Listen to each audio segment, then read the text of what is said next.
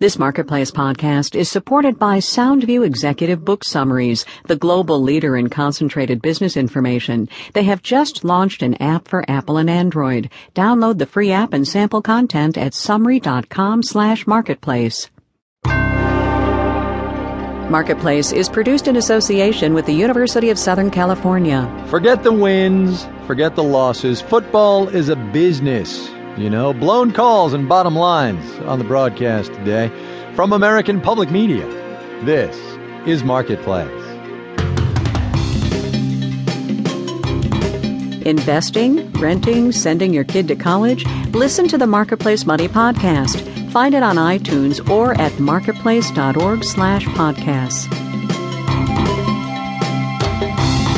From the Frank Stanton Studios in Los Angeles, I'm Kai Ryssdal. This is the Marketplace Podcast for Tuesday, the 25th of September. Great as always to have you with us.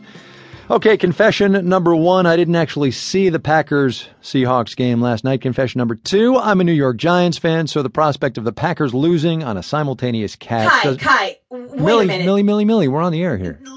Wait a minute. All right, M- Millie Jefferson, ladies and gentlemen, the director of the broadcast. Look, first of all, simultaneous catch. My, you know what? Clearly, the Packers player jumped up higher and caught the ball. I mean, to rob Green Bay of a win, and on Monday Night Football, the NFL needs to stop holding our seasons hostage with these refs and their bungled calls. All right, Millicent. Last time I checked, this was this was Marketplace, not ESPN. So we'll get to the nub of the story here for us. Here's Krissy Clark with the dollars behind the catch. First, the call sparked this moment. Seahawks win in the most bizarre finish you'll ever see.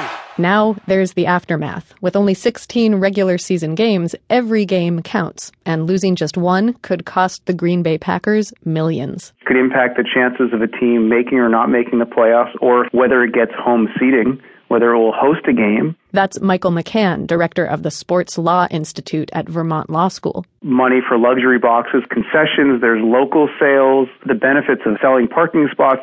Then there are also the estimated hundreds of millions of dollars at stake with on and offshore betting. At least one online sportsbook refunded all their customers who bet on the Packers. And there's another dimension to last night's call. The guys who made it are replacement refs. The NFL has locked out the regular referees as part of a big labor dispute. Bob Bruno is a labor relations professor at the University of Illinois. He says moments like last night's can remind people how valuable experienced refs are to the game. for those folks who feel supportive of the referees, this is exactly what they've been waiting for an NFL game blown by a call. But sports industry analyst Eben Joes says the NFL brand is so strong and viewership so high, the team owners still may not have any financial incentive to give the refs what they want. whether or not people want to admit it, they're still watching the games. And ratings are better than ever.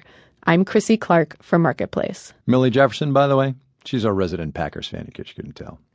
All right, moving on. For those who are bored with Facebook, and really, who isn't by now, there is a newish alternative, a social networking site that lists among its investors none other than Justin Timberlake.